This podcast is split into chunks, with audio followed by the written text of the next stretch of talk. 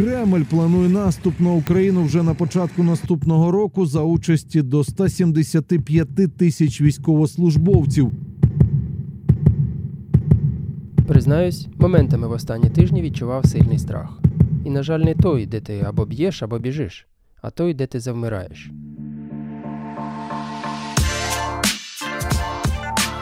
Ви слухаєте подкаст Елементи живлення, і з вами я, Геннадій Гармаш. Я шукаю способи підзарядитися, відновити сили. Сьогодні я вивчаю способи нейтралізувати знесилюючий страх. Вибух новин, які обіцяли загрозу повного знищення нашої країни, важко не приймати близько до серця. І якщо фізична загроза залишається поки що в статусі вірогідного, психологічна шкода цілком реальна. Наше суспільство вже роками в головному фокусі московської пропагандистської машини. Нас хочуть переконати в якихось конспірологічних теоріях, антинауковій єрісі, хочуть вбити клин між людьми різних поглядів, позбавити віри в краще майбутнє, анатомізувати пропагандистський механізм, розібрати його на нестрашні гвинтики. Я попросив людину, яка так само роками досліджує московські впливи на наш медіапростір. Роман Кульчицький, співзасновник та головний редактор видання тексти, вже за кілька хвилин розкаже про те, як у них все влаштоване. А потім ви зможете почути розмову з психотерапевтом Дмитром Резніченко. Він має відповідний досвід. Пройшов майдан, воював на Донбасі, багато бачив, ще більше знає. Я намагався знайти у нього правильні рецепти боротьби з панікою. Але розмова про психотерапевтичні практики натомість сама стала психотерапевтичною. Для зайнятих людей відразу передаю короткі висновки обох розмов з фахівцями. Московська пропаганда груба та примітивна, але масштабна, майже виключно російськомовна та на нашому медіаринку маргіналізована. Тобто, якщо ви хочете мати картинку світу максимально наближену до реальності, читайте українські мейнстрімові україномовні ЗМІ. І найкраще не одне з них, а кілька. Ворожа пропаганда дієва настільки, наскільки ми самі її дозволяємо. Загалом вона малоефективна, тому що виклично брехлива, а також не продає нам картинку майбутнього. В Україні вона винятково деструктивна, не несе нічого, крім зневіри та знецінення всього і всіх. Але доки ми говоримо один з одним, тобто проговорюємо наші страхи, аби вони втратили над нами силу, поки довіряємо один одному та не забуваємо про наші успіхи, наша резистентність до московського вірусу зростатиме. Коротко про мій особистий досвід ладнання з страхом. По-перше, я розмовляв про це з рідними та близькими, ну і з фахівцями, яких ви зможете почути вже незабаром. Розповідь про свої страхи позбавляє того деструктивного впливу, який ми відчували на початку. З кожним наступним проговоренням він все менше зачіпає нас, емоційні реакції слабнуть. Насамкінець, історія стає нудною та нецікавою навіть для нас самих, і ми можемо рухатися далі. У мене це спрацювало. Наступний крок сформувати нову історію навколо страху. Я робив це за допомогою спогадів. Новини про вторгнення будили погані асоціації, люмпини, беззахисність, втрати. Я примушував себе згадувати інше, пов'язане з московським втручанням в наше життя. Гарні спогади. Власне, одні з найкращих в моєму житті. Це історії з Майдану, зустрічі з волонтерами, нашими воїнами. Я мав щастя пережити дивовижні відчуття спільності з іншими, бачити приклади надихаючої безкорисливості, надлюдського героїзму, тобто нагадував собі історії наших успіхів. Переплавити страх в щось позитивне мені, чесно кажучи, не вдалося. Зате я зміг змістити відчуття приреченості, знесиленої безвольності на спокійну ненависть. Це теж дуже погане відчуття, вимагає багато енергії і злегка токсичне в спілкуванні з іншими. Зате воно не безвольне, дозволяє думати, діяти, працювати далі як над собою, так і над відведенням фізичної загрози. Ось так. Сподіваюсь, вам цей досвід буде корисним. А зараз розповідь головного редактора текстів Романа Кульчицького про те, на що спрямована московська пропагандистська машина в Україні. Я знаю, ви одні з небагатьох е, команд, які відслідковують досі відслідковують російську дезінформацію, е, російські кампанії. Е, як довго і як масштабно ви це робите? Ну, ми системно це робимо вже роки два, здається, може трошки більше. Е, е, ми моніторимо те, що вони пишуть в інтернет-ЗМІ, не не в соцмережах, не по телебаченню, а саме інтернет-ЗМІ. І це і це досить. Е, ми моніторимо приблизно понад 100 сайтів різних російських, ті, що виходять в Ордло, і те, що називається в Україні гамносайтами, які виходять в Україні. І ми десь бачимо приблизно 3 тисячі маніпулятивних, 3-4 тисячі маніпулятивних новин ми відмічаємо в тиждень. Як ви визначаєте, новина маніпулятивна чи ні? Е, Це визначає алгоритм. Це довга історія, як ми його робили. Е, Спочатку ми скачали корпус текстів 10 тисяч 10 тисяч новин. Потім зібрали редакторів різних ЗМІ, е, які виробили критерії, що таке маніпулятивна новина, яку новини вони до себе в ефір чи на, на, на своє медіа велике не поставили. Виробили ці критерії. Вони це така була фокус-група. Вони погодилися. Потім ми попросили, наняли журналістів, які читали ці е, базу даних, ну нашу базу з 10 тисяч новин і розмічали її по певних критеріях. Е, на основі цього штучний е, алгоритм е, машинного навчання навчився визначати маніпулятивні новини. Як він робить це, як він це робить, це окрема довга технічна історія, але він це з певною, ну, з певною точністю це робить. І коли викачується багато новин, то він може, ну він, він це визначає. А як це взагалі відбувається? Вони, ну якщо вони будуть продукувати просто якусь новину е, від балди Мгм. десь якусь, це легко перевірити, воно спростовується або не поширюється. Ні. Вони доотачують до, до існуючих новин. Як це взагалі відбувається от, тет- технічно? Ну, є е, як. Е, Ми, ну, ми не займаємося фактчекінгом, тому що коли в тебе три поток три, тисячі новин в тиждень, його все профактчекити неможливо. Поки ти щось профактчекиш, ти вони нове, щось, нове щось, е, видадуть. Е, як- вони це роблять? Вони, як правило, ну ми це не тільки моніторимо ці новини, ми там постійно пробуємо про- писати на це різні журналістські матеріали, проводимо такі, наскільки виходить журналістське розслідування. Наскільки ми з'ясували, що є їхня методика така: вони відслідковують 7 днів на тиждень, 24 години на добу, все, що відбувається в українському медіапросторі. І коли вони бачать, що є якась гаряча тема, чи тема, яку вони можуть включитися, вони в неї включаються. Е, Як правило, ці теми пов'язані з е, перше, те, що відбувається якесь таке жорстке обговорення, наприклад, вакцинатори, антивакцинатори. От в один раз туди включаються. Чим, чим більше тема, чим гостріша тема, тим більше вони туди включаються. Е, е, І, або якщо критика, або якщо критика, йде якісь проблеми в країні, є якась критика влади, вони тоді це беруть і ставлять на поток і роздуваються до, до, великих, е, до великих масштабів. Є ще штатні, політи, політичні сили, які роблять якусь, якісь події і дії, і це в українському медіапросторі не, не помічається, але дуже широко висвітлюється дезінфор... цими російськими дезінформаційними ЗМІ. Тобто є два фронти. Перший фронт це якісь от українські національні ньюзмейкери, які знаходяться на підживленні інформаційними з того боку, і вони говорять те, що там треба, і це розходиться по українським ЗМІ серед інших спікерів. А є. От тут ця друга частина цікава. Е, дивись, от там президент щось заявив, українські ЗМІ передруковують. Як вони вклинюються сюди? Е, Вони вклинюються ну, дуже різно. Ми відслідкували один класний приклад. Пару років тому, ще коли був Гройсман прем'єром, пливла баржа. Пам'ятаєш, пливла баржа? З кавунами, з кавунами. От вона ця баржа пливла, три, і там люди постили. Там постили хтось хі-хі-ха-ха, хтось там хвалив Гройсмана. Це були якісь боти, гройсманівські там боти. І на третій чи на четвертий день почалися твіти.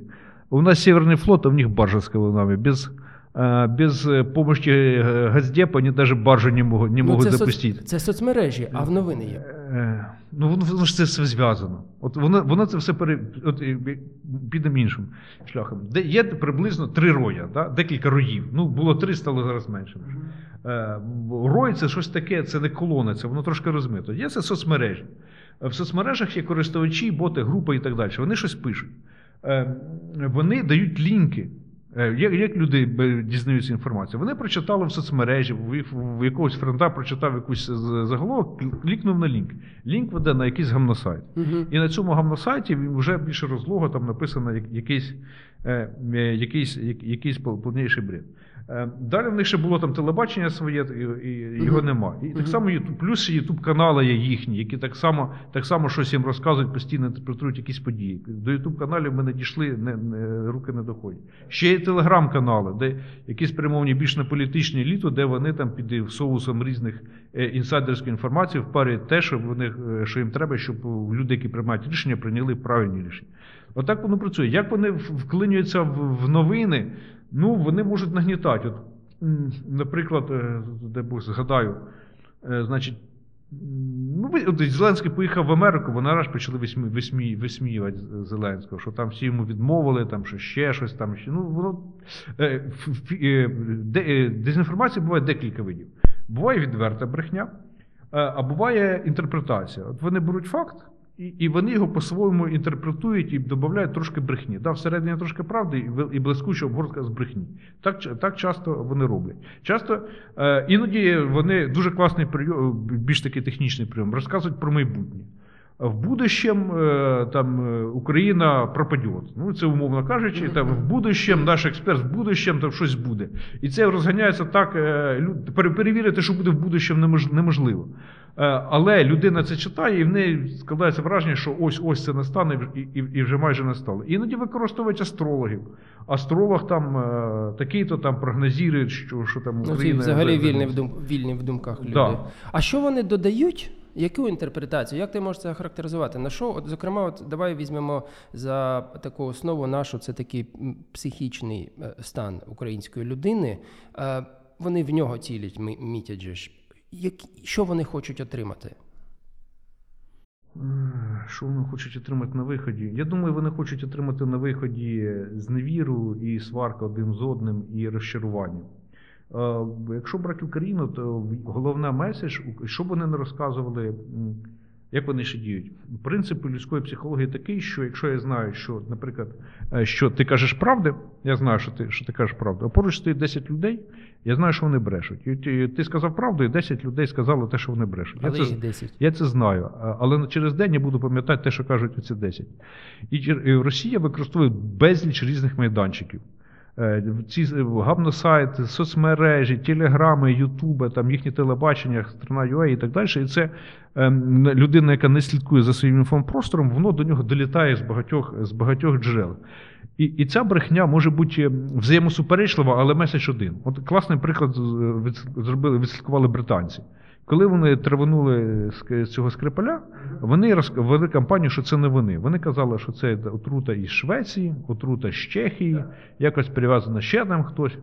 Е, Все, ці всі версії взаємосуперечливі, але меседж один, один це не Росія. Так само вони з України роблять.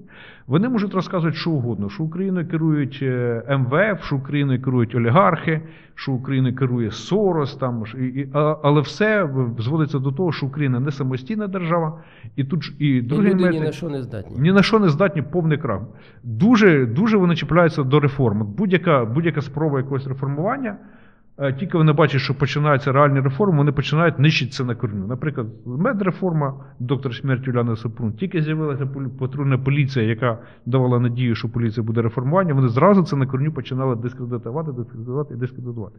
А далі, що цікавіше, оскільки в Україні відбувається політична боротьба, і е, політики бачать цікаві аргументи, які западають в мозг про доктора Смерть, наприклад, і вони включаються самі для того, щоб підняти свій рейтинг. Так російська деза поширюється на ще більше, на ще більшу кількість, е, кількість людей. Тобто їхня мета в Україні е, дискредитувати будь-які хороші починання, довести, що українська Україна ні на що не здатна, влада дуже корупційна. Або клоуни при владі, повний хаос, Верховній Раді завжди цирк і так далі, і тому подібне. Дивись, ти бачиш оцю дуже ретельно і е, довгий час роздивляєшся цю, цю пропаганду і бачиш оці м, штучні домішки. Якщо б, наприклад, ну тобто, як ти наскільки ти можеш е, оцінити масштаб цих домішок? От є український медіапростор.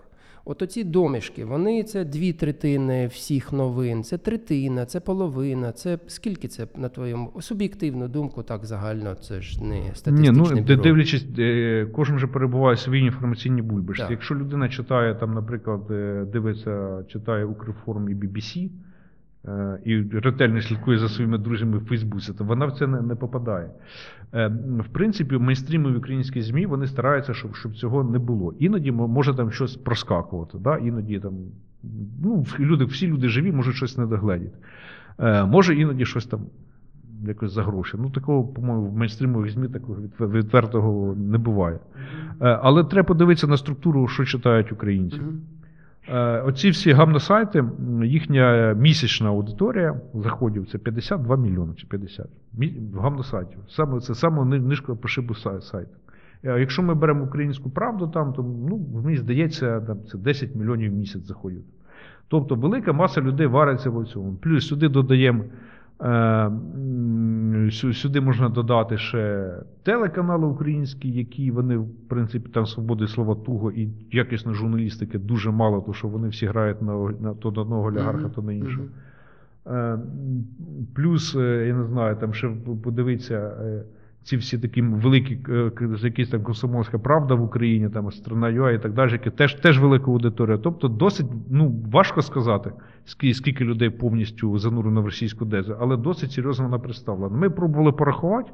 За нашими оцінками, приблизно 2,5 мільйони людей це регулярно читає. Тобто це їхня, це їхня базова аудиторія. Як воно далі розлітається, ну це дуже, дуже, дуже важко. А скажи, будь ласка, який фактор займає тут мова? Більшість гів- російськомовні. Вони всі російськомовні. Всі російсько. Всі. А в український простір воно просачується? Перекладають хоча б гуглом. Е, Ми коли зробили, ми презентували якісь дослідження і заявили, що серед гамносайтів немає україномовних гамносайтів, і потім вони вони з'явилися пару штук, пару штук. Але, по-моєму, вони довго не прожили. Тому що це новий ресурс. Їм, їм все одно люди читають російську, а щоб перекладати на українську, треба трошки більше е, загімороїться. Тобто, якщо ви читаєте україномовні новини, не факт, що вони всі будуть чисті, але шанс того, що ви будете читати якісні новини, набагато, набагато більше. А є тематика якась вільна від оцих домішок деструктивних? Я не знаю, може вони попсу хвалять російськомовно? Це ж ну позитивна Ні, ні, штука. вони не це. Вони тут російська пропаганда і дезінформація в Україні це не вихваляння російського. Тобто воно десь є, але не тут. Е, Їхня головна мета показати, як все погано в Україні. Тобто вона навіть, вони не пишуть До що всього, просто, просто все повний ужас. Новини садівництва, все, жопа. Е, Ну, я, ну, я, я не знаю, куди вони лізуть. Ну, ні, тут який метод? Є, є підозра, що різні Фейсбук-групи, де пишуться про всякі новини садівництва і рецепти, там може сплить між іншим якась російська деза. Ну, це хочемо цим зайнятися і будемо це перевіряти. Ну, поки що, ну, ну але якщо б я, наприклад, дивився якісь там е, харківські там, групи популярні, де було все про все, і там такий легкий ватний нальот. І це невідомо, чи це Росія, чи це вони Мгм, просто підлаштовуються під е, свою аудиторію, щоб їх там, щоб їх більше читали. Е, Ну, як від цього заховатися, просто треба читати якісні медіа. Ну, вони в Україні є, їх просто вибрати, відсікти все інше, не думати, що я зможу розібрати, де правда, де брехня, то що маніпуляції побудовані тонко, вони діють на емоції, і вони роблять по- побудовані так, що вам хочеться в це повірити. І в більшості випадків, там, принаймні, якщо 50 випадків ви нічого не розберете, що вам маніпулюють, значить це маніпулятор досягнув. Тому краще читати ті мі, ті медіа і дивитися тих людей в Фейсбуці, яких ви особисто знаєте, які не пощать всяку дурню. А чи вони за цей час ви вже багато е, спостерігаєте за цим, відслідковуєте? Якось еволюціонували, якісь зміни в них є? Чи все Воно стабільно до- досить- Рубілова такий? Досить, досить нудно це тому що воно все одне й те саме. Це як окопна війна. Снаряд за снарядом. Ну, в принципі, це, це недорогий метод, це дешевий, це дешевше, ніж один танк. Можна по ціні це два танка да, в рік. Е, воно одне й те саме, вони бачать, що якісь збурення, там, поїхав кудись Зеленський, там будуть переговори з Байденом, там, чи ще щось, і вони тоді, а, тоді вони починають інтенсивувати саме на, на цю тему. Ну, от тоді я зараз не знаю, що не, не, не важче свіжо моніторингу, але я думаю, вони будуть писати, що Україна здала, що Запад здав Україну. Там. Е, Є в них ряд тем, на які вони завжди так е, це, дуже возбуждаються. Це 9 травня, це е, в Одесі, коли згоріли їхні активісти, це день вони, там, вони його чтять. Е, Оце, в принципі, е, мабуть, і все. Але ну, крім, крім основних політичних, цим, ну, крім того, що вони слідкують за політичним порядком денним і там пробують е, інтерпретувати по-своєму, чи там брехню якусь свою вкинуть, вони завжди е, знущаються з української мови.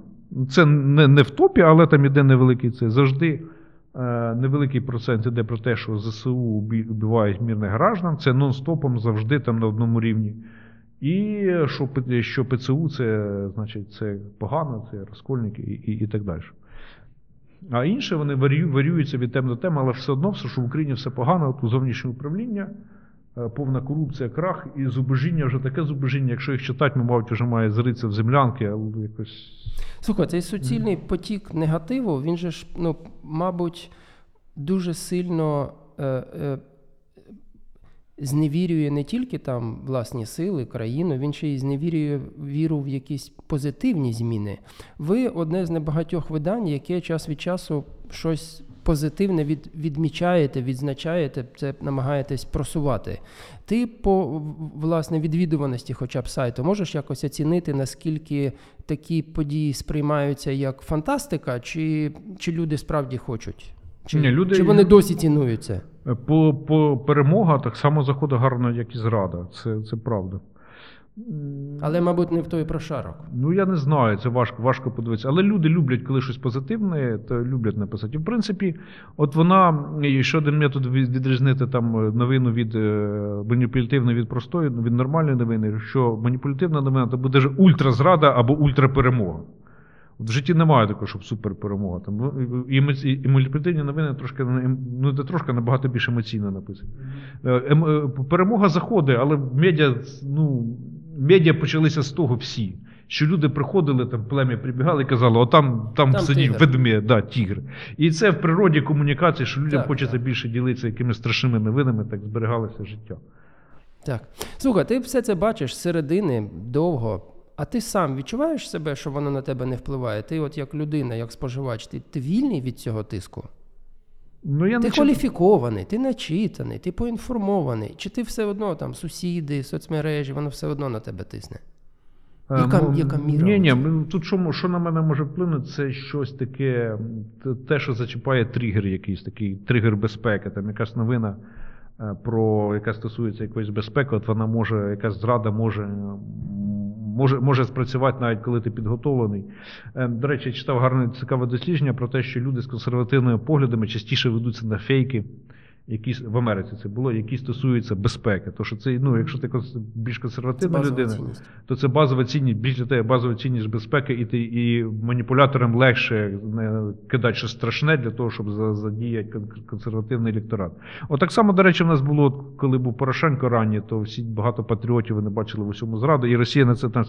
Наше дослідження почалося з того, що ми дослідили мережу Степана Мазури в соцмережах. Так, так. Е, так. Степан Мазура це був патріот України, у нього така історія. аватарка була там з цим з тризубом. Е, Його Укрінформ зламав. Ну, Укрінформ дістав дамп зламаної пошти. Ми почали по цьому дампу працювати, розкручувати мережу, з ким зв'язаний, і вийшли на мережу цілу інтернет.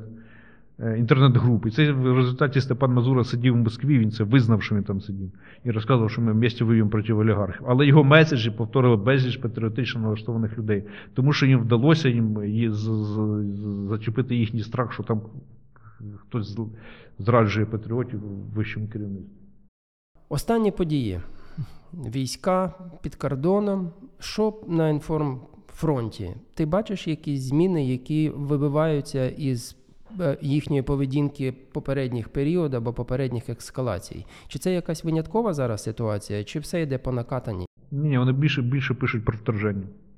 Е, Коли вес, вес, ну, зараз е, це десь останнього тижня тренд, що більше пише вторження. Ми дивилися, наші там дашборді, там можна ввести слово якесь і подивитися. І весною, коли вони починали ескалацію, вони за, за місяць десь до, до моменту того, коли тут зібрались війська, вони починали нагнітати, що. Що ну, починала нагнітати, що е, Україна буде атакувати, тепер і і так далі. Був видно чіткий цей е, чіткий сплеск тоді. І зараз теж не, за місяць, але за, ми за останні тиждень чи два помітили сплеск слова вторження. Ну, більше повідомлені словом на їхніх цих на новинах, які ми ідентифікуємо як маніпулятивні, е, слово вторження стало більше. Е, Набагато більше, ніж на українських сайтах. Слухай, є така давня українська приказка. Та собака, яка гавкає, не вкусить, а вкусить та, яка мовчить. Ну, Є зв'язок? Не думаєш, не знаєш? Ти от попередні от якісь їхні провокації бачив. Е, Чим більше говорять, тим менше вірогідність реалізуватись, чи навпаки, чи нема зв'язку? Чи це два Ну, різні штаби не пов'язані? Е, Штаб один, але війна це шлях обману. Обман, який сприймається як правда, ось де істинний обман. Тобто це все спеціально запутується, робиться багато рухів, вони знають, що там за цим слідкують, і вони ну, спеціально створюють. Е, Тобто вони, якщо вони для Байдена працюють, вони роблять реальну тотальну загрозу, що ось що, щось почнеться. Тобто це один штаб. Росія розглядає офіційно військовій доктрині, розглядає, що свою дезінформацію і конве- звичайні війська як одне ціле. Там. Вони військами підсилюють дезінформаційні хвилі, вони атаками підсилюють. Це, це все, все, все, все взаємопов'язано. Були часи, коли Дмитро Різниченко брав участь у вуличних заворушеннях. Насилля здавалося йому єдино вірною відповіддю на все. Останніми роками колишній член ультраправого угруповання бере участь не в смолоскипних ходах, а в маршах за права ЛГБТ із солідарності. Дмитро ростить двох доньок, вчиться та пише книгу. Віднедавна відкрив психотерапевтичну практику. Ми поговорили в перерві між прийомом клієнтів. Як ваші справи? Та нічого, як і у всіх приблизно в цій прекрасній країні. Е, В зв'язку з останніми подіями, е, цими новинами про потенційне вторгнення, е, іншими різними спецопераціями, чи ваші, по вашим клієнтам ви бачите цей рівень тривожності або паніки зростає, чи це той же самий новинний фон, в якому ми живемо останні вже багато років? Все-таки зростає. Тобто можна було б сказати, що як з 2014 року ми занурилися у відчуття постійної тривоги. Але різниця все-таки є. Тобто, коли в 20-му до нас дійшов коронавірус, величезний був сплеск паніки. Ну і зараз, коли новини про те, що Росія стягнула величезну кількість військ, е, більшість моїх клієнтів так чи інакше згадують про цей фактор, і що взагалі-то він тривожить. Тобто у кожного свої проблеми, але і це ще зудить так фоном, бо невідомо, чим все закінчиться. Це жахливо. Це я, я сам буквально там останні там, тиждень, кілька днів я зловив себе на думці, що деякі речі, які здаваються, здаються нам вже, знаєте, як от ну, були вічними і, і будуть завжди. От, от смартфон, йому тільки 10 років, а вже без нього якось він завжди був в твоєму житті. І оця цивілізація, яку ми відбудовуємо, це і, і, і вона виявляється ну, крихка, її насправді легко дуже зруйнувати, і це. І це реально знесилює. От мене це знесилює, тому що ти не, бачиш, не знаєш, ти, ти от щось будуєш, якісь плани, щось робиш, люди займаються там бізнесом, ростять дітей, і це все може бум і в один момент зникнути. І скажіть, будь ласка, от як цей страх, це, ну, це взагалі ж гарне почуття, воно має тебе мобілізувати перед видом тигра, там, умовно кажучи. І, і за яких умов він стає деструктивним, шкідливим? Знаєте, і важко погодитися, що страх це гарне відчуття. Що ж в нього гарного, від, ну, відверто кажучи. Ну, в нього ж є причина. Якщо він існує, він еволюційно все-таки потрібна річ, яка Він, виконує свою функцію. Потрібен еволюційно, просто кожного, ну, принаймні у людей, у кожного він проявляється по-різному. Не можна сказати, що він е, якби для може бути у когось корисний, ну, на загал всім корисний. Дехто завмирає і не може поворухнутися. Дехто впадає в паніку, дехто заперечує і робить вигляд, що нічого не відбувається. У кожного просто свій паттерн його прояву. Як можна себе витягти із оцього, оцього поганого патерну, коли ти знесилюючий?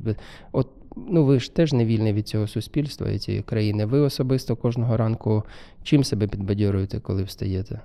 Особисто я згадую, що коли я повернувся з війни, у мене було відчуття, що я живу у доданий час, у призовий час. Бо загалом то я мав там лишитися. Все на того сходилось. Якимось дивом я вижив. І оце відчуття, воно повертається щоразу. Тобто, кожен раз, коли я згадую, що все це може закінчитися в будь-який момент, я згадую, що загалом то я вже звик до цього відчуття, що все це ну, не мало його бути, і воно мало закінчитись. Тому в цьому є насправді є величезний кайф. Тобто відчуття, що ти живеш кожен день як останній. Коли про це бува забуваєш в біганині повсякденній, то воно знівелюється, але потім згадуєш і від, відштовхуєшся від цього відчуття, від неминучості смерті, як від дна. Тобто, ну, нормально, це хороша така заземлююча річ. Це шлях сильних людей. Я згадую ці Бушідо, там, де твоє корінь безстрашності в тому, що ти вважаєш, що ти вже помер. І, і після цього, як ти вважаєш, що ти вже помер, ти, ти вільний і ти безстрашний. Не всі так можуть. Я, якщо чесно, не всім то й бажаю такого. Це, це відчуття, яке дорого коштує. Воно ну, Так. Не, Так. не варто його переживати всім, мені здається. Реальній людині без військового бекграунду, хоча у нас, мабуть, всі реальні люди в, тій чи іншій мірі дотичні до, до ми 6 років в цьому стані всі.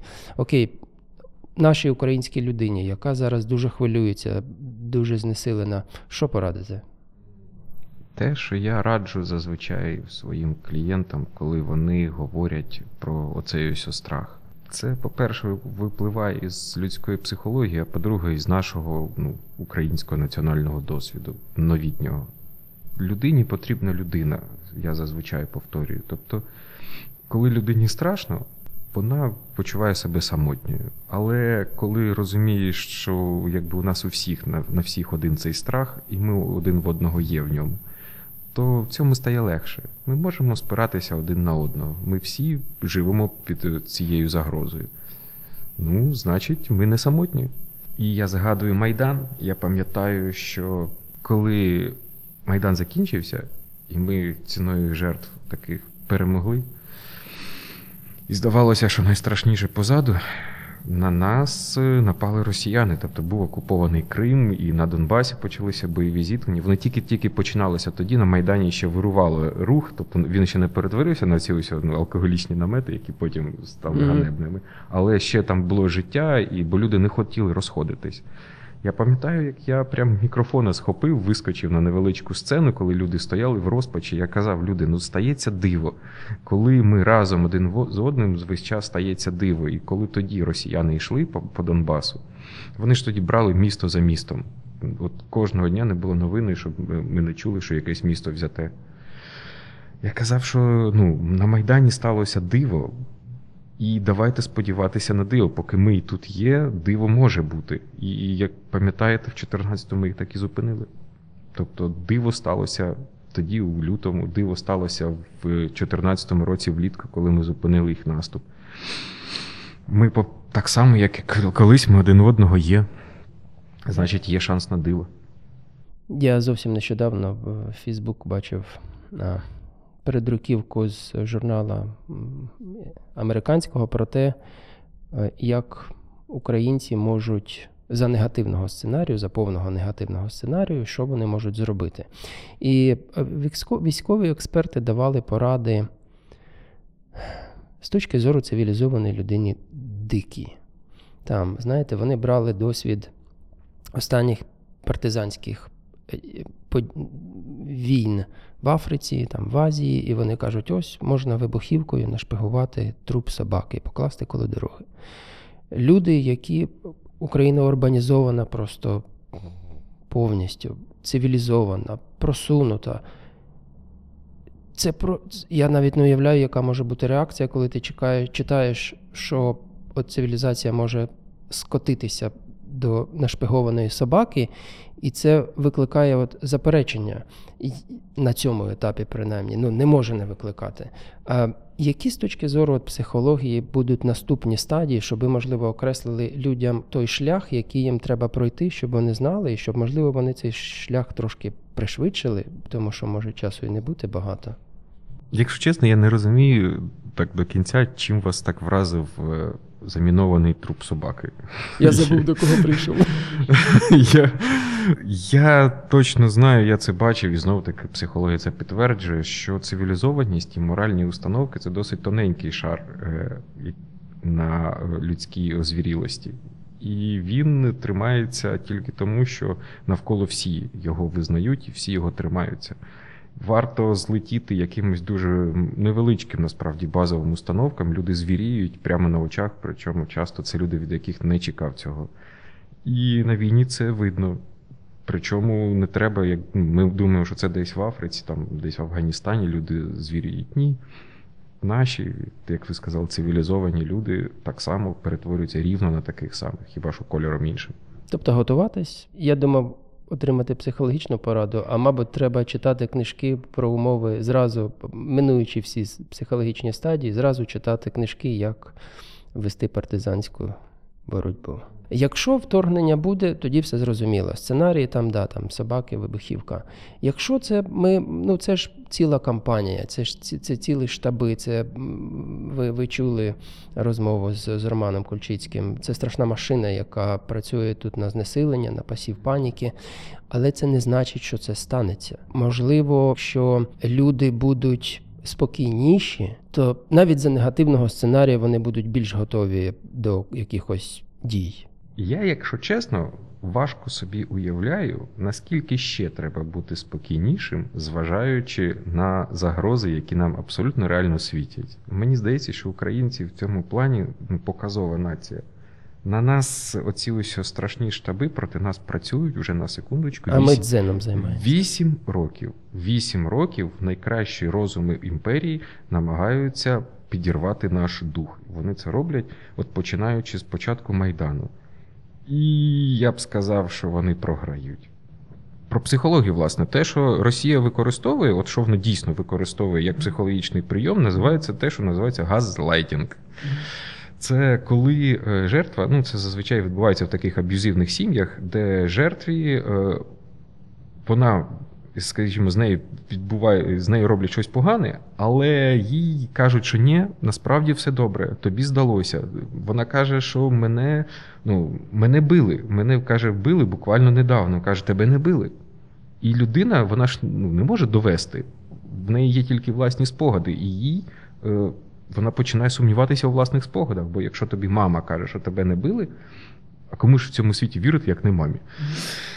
То жертва починає, ну, в неї розщеплення внутрішнє, тобто між її власними афектами, між власними спогадами і відчуттям реальності. Вона починає сумніватися в реальності. Так от, ну, параноїкам не, не так трошки стають, але це, скажімо, приводить до важких психологічних е, наслідків.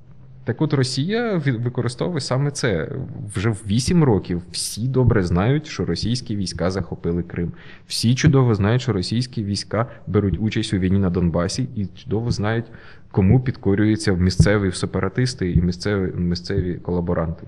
Всі добре знають, що військ, е, російські війська в серпні 14-го власне вели головні бої проти українців. Всі добре знають, що Донбас окупований. Всі вісім років нам говорять, що це не так. Говорять нам, говорять на, на, на весь світ. Тобто, це і є той самий газлайтінг, коли між реальністю і словами аб'юзера, ну, агресора величезна різниця, яка змушує людей не вірити в те, що вони бачили. Мені люди, тобто я бачив росіян на війні, бачив своїми очима. І мені люди говорять, що це не так. Я говорю, так я бачив своїми очима. А якби їм ну, оцей все розлом прямо в очах видно. Це насправді, як не дивно, або ми піддаємося під е, ту реальність, яку нам нав'язує окупант і агресор, або ми навпаки зміцнюємося у власному відчутті реальності, коли ми вміємо вчимося довіряти власним відчуттям, коли ми виховуємо собі національну самість, і вона виховується насправді. Ми всі чудово бачимо, ну як піднялося національне самоусвідомлення в українців. Вже здається, ніби все, все життя так було. Про прапори, патріотизм, батько наш Бандера, діти співають. Цього ж не було. Звідки воно взялося? Воно взялося саме від цього, від е, необхідності протистояти чужій реальності і чужій експансії. Ми протистоїмо. Ну, невідповідно ті зусилля, які вони витрачають, і той ефект, який вони здобувають. Ну, правда. Ну, подивіться, в якому зараз міжнародному стані Росія і Україна. Що таке Україна була ще до революції? Ну, що вона собою являла і що являла Росія? Путін взагалі-то людина року був в Таймс. Там ну, він його запросили в НАТО, він велика вісімка. Тобто, це була людина, яка вирішила долю світу. Результат восьми років. Де ну, вони витратили на це колосальні ресурси? Де він? Логічно. Отак вас послухаєш і думаєш, от круто, гарний сусід. До, до, до зустрічі з вами я думав, що блін, яка жопа, як не пощастило. А насправді, насправді це наш шанс. Ну, Як шанс? Ну, Коли буде війна, то тут вже все буде в кучу, якщо вона буде. Але щось мені, якщо чесно, не буде, мені здається, зараз війни в чергове. Як вона не сталася минулої весни, як вона не сталася до того, шанс е, почати війну вони втратили. І вони тепер до неї готуються, як ото завжди до минулих битв генерали готуються. І чим далі йде час, тим менше вони втрачають цей, більше втрачають цей шанс. І зараз їм невигідно її починати. І через півроку ще буде невигідніше. І цей процес якби відбувається. Якщо вони її не приведи Боже, звісно, почнуть, вони її програли на момент, коли вони її починають. Тому я вважаю, що це швидше чергова спроба політичного торгу. Круто. Окей. А якщо, давайте тоді добре, перейдемо знову, повернемося до, до, до вашої професії, спеціальності. От в сім'ї є панікер, який оце сіє там оце деструкцію навколо, з яким токсичним, з ним важко розмовляти. Там люди старшого віку, мабуть, більш вразливі. Що порекомендуєте? Абсолютно практичні якісь речі, які допоможуть врятувати близьку людину. Що робити з панікером? Ну, як завжди, з панікером, що роблять? Ну, бабусі в зуб не даш. Ну. Я не кажу. Ну, заспокоювати і жити собі. Поки нав- знаєте, люди. Як вам сказати, я. Блін, от знову не, не, не доходить повернутися до психології, доводиться повертатися до практики. Е, коли е, ми брали місто, ну, ми заходили в місто. Е, і в цьому місті ми зустрічали людей. Навколо уже свистіли кулі, тобто вже творилося чорті що. Е, І люди намагалися жити звичним буденним життям під кулями. Більш того, на Донбасі зараз, там, де лінія зіткнення, люди продовжують жити буденним звичним життям. Насправді люди схильні швидше недооцінювати е, Загроза. проблему, загрозу, ніж переоцінювати. І якщо ви може побачите, що навколо нема бігаючих людей, які рвуть на собі волосся. Люди живуть буденним життям, будучи буквально під наковальнею. Тобто, от зараз над ними молот російський навис, і якщо виглянути у вікно, цього не помітно. Більш того, коли російські війська навіть вторгнуться, якщо це станеться, буде ви- виглянемо вікно, і ми побачимо приблизно те саме. Ну хіба що з'являться патрулі, ці перегороди будуть, але це так буднічно. Як ото зараз копають дороги, так само будуть встановлювати мішки з піском, а ми будемо продовжувати ходити на роботу по магазинам. Не знаю, вам чогось здає, здається, що, світ прямо схлопнеться, скрутиться в трубочку. Та ні, життя продовжиться. Просто будуть більші жертви, будуть всі ці процеси, але люди чіпляються до, за своє звичне життя до останнього. І я, я бачив дивовижні, справді, ну, на війні бачив дивовижні приклади цього. Поділіться, будь ласка, що в чому люди черпали оцю стійкість? В звичці. До, до, до? Я колись Звичка. писав, це будь знаєте, це коли тільки з'явилася е, е, коронавірус, і дуже багато людей, та й зараз, якщо бачите, ну, не, не віри, що це все ну, так і є, як, як говорять. Говорять всі, говорять медики, говорять уряди, говорять, ну, всі, у кого є розум, говорять, але скільки людей не вірять. Я пам'ятаю, як в місті Іловайськ я отримав завдання тримати вулицю. Ну, це вже бій, бій закінчився, тобто просто розподілили патрулі, стан ну, рівненький. І я лежу собі, мені шолом гріє сонечко, серпень. Я лежу, дивлюсь. Іде на, на, напроти мене, ну, на, на по вулиці йде дядько. Я маю його зупинити і сказати, мовляв, куди йдете. Він каже: мовляв, в магазин йду. Мені треба ну, купити комбікорму твари, своїм тваринам. Я кажу, дядько, нема вже магазину, там все роз, рознесено, е, і, і, і, і сюди йти не можна. Дядько на мене дивився, як на ідіота. Тобто я лежу напроти нього, я наставив на нього автомат. Я кажу, не можна. Він мене бачить, але він ходив цією вулицею багато десятиліть. Хто я такий зі своїм автоматом? І він іде на мене, мовляв, що ти мені вигадуєш? Я кажу, дядько, я реально завалю. І коли вже він зрозумів, що все серйозно, він на мене подивився, обурено плюнув. І, хлопнувши руками, типу, понавигадували собі, розвернувся, але з таким виглядом, що, ну, нічого, зав... Завтра знову завтра піду. піду, бо сьогодні щось якась слажа. Причому в місті йдуть бої вже не перший день. Здавалося, все очевидно. Магазину дійсно нема, в нього снаряд влетів. Тобто, але для нього ну, це нереальність. Ну, який снаряд? В його реальності нема снарядів. Ну, це теж певного роду якась відмова від, від адекватного сприйняття того, що відбувається. Ну, погодьтеся, треба чималу сміливість, щоб поглянути в очі такій загрозі. Не у всіх вона є. Да. Якісь поради з інформаційної гігієни ви чи клієнтам, чи от зараз дасте, тому що ну, все ж через новини, і новини не справжні часто. І новини якраз і спрямовані на те, щоб розштовхати, щоб знесилити, зневірити. Ми, ми, ми послухали фахівця, який каже, як ЗМІ вибирати, а ви, можливо, підкажете щось з внутрішніх резервів можна задіяти, щоб от меншим впливом піддаватися. Людині потрібна людина. Просто треба бути разом один з одним. І в цьому знаходити насправді розраду. Воно допомагає. Коли людина лишається з цим зі стрічкою новин сама по собі, вона впадає в паніку. Як тільки вона бачить навколо себе рідних, знайомих, вона думає, що це, звісно, все біда, навіть якщо вона тверезо оцінює те, що твориться. Але ж е, ну, ось ми всі один в одного є. Ви особисто новини часто читаєте? Та постійно, як і всі, блін. З 14-го року, як взявся, вже сам би хотів кинути. Не Ні. обмежуєте себе ніяк. Ні, ні, У вас не- правил не- немає. Ви вважаєте, що ви ось з цим справитесь і. Так справляємося. Ну ми ж всі справляємося. Ну правда, 8 років. І воно ще 8 років так протягнеться. І що тепер? Дітей не народжувати. Логічно, тим більше це приємно. А якщо, от знаєте, в такий позитивний е, викрутити аспект, по-вашому, оці е, негативні такі деструктивні хвилі, чи вони, особливо ось такі е, сильні, як оце зараз, чи вони можуть сприяти якомусь об'єднанню людей? Е, Коли от ви кажете, один з одним поговорили, ну це ж тісніші стосунки. Чи є в цьому якийсь збочений, ну от, логіка, але чи є в цьому позитив? Чому ж збочений? Ну, не, що, ви не чули виразу, що Володимир Володимирович Путін, він же, ну ми знаємо, Да-да. Е, Він е, великий діяч української історії, бо тільки він зміг так об'єднати українців, як ніхто до нього не міг. Це працює. Е, І я б не сказав, що ці хвилі деструктиву, які зараз ідуть, що вони ну, такі вже насправді сильні і.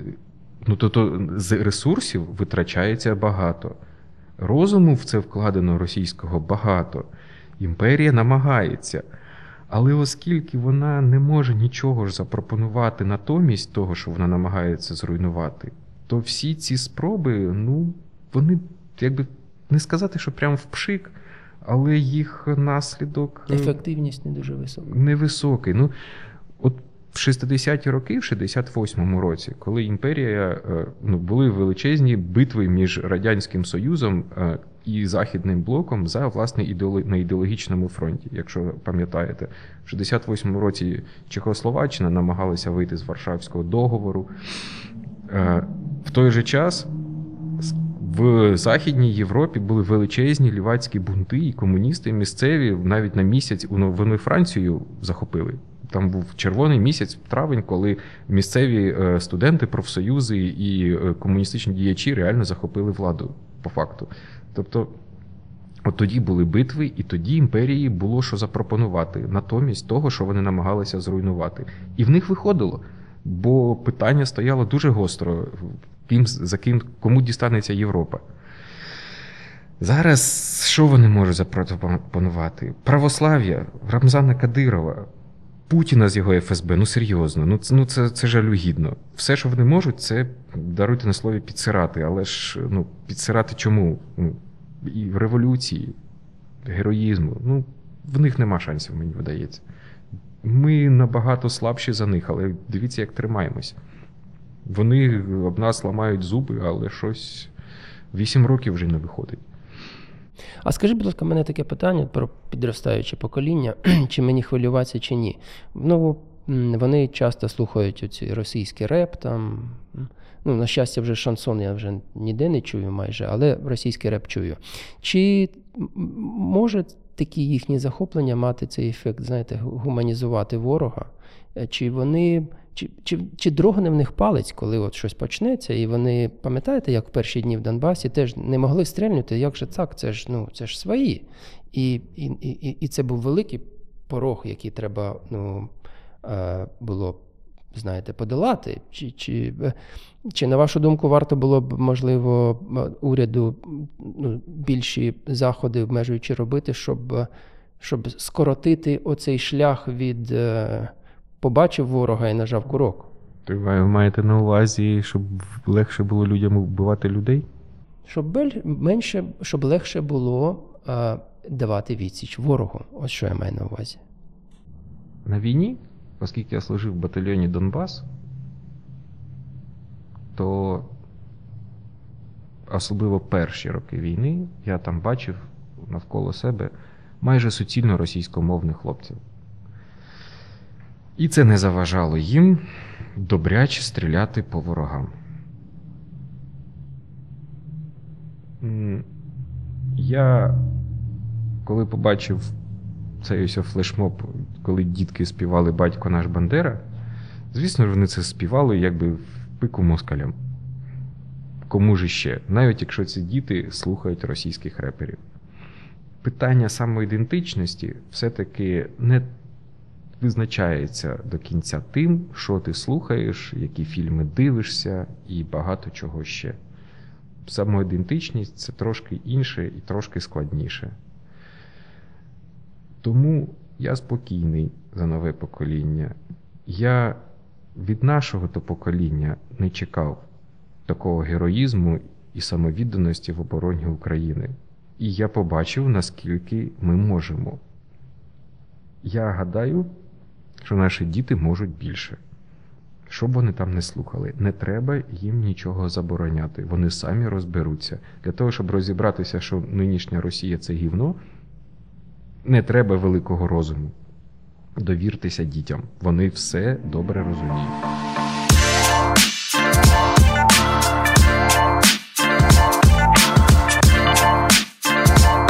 На цій оптимістичній ноті завершуємо. Зустрінемось за тиждень. Тема наступного епізоду медитація. Тримайтесь.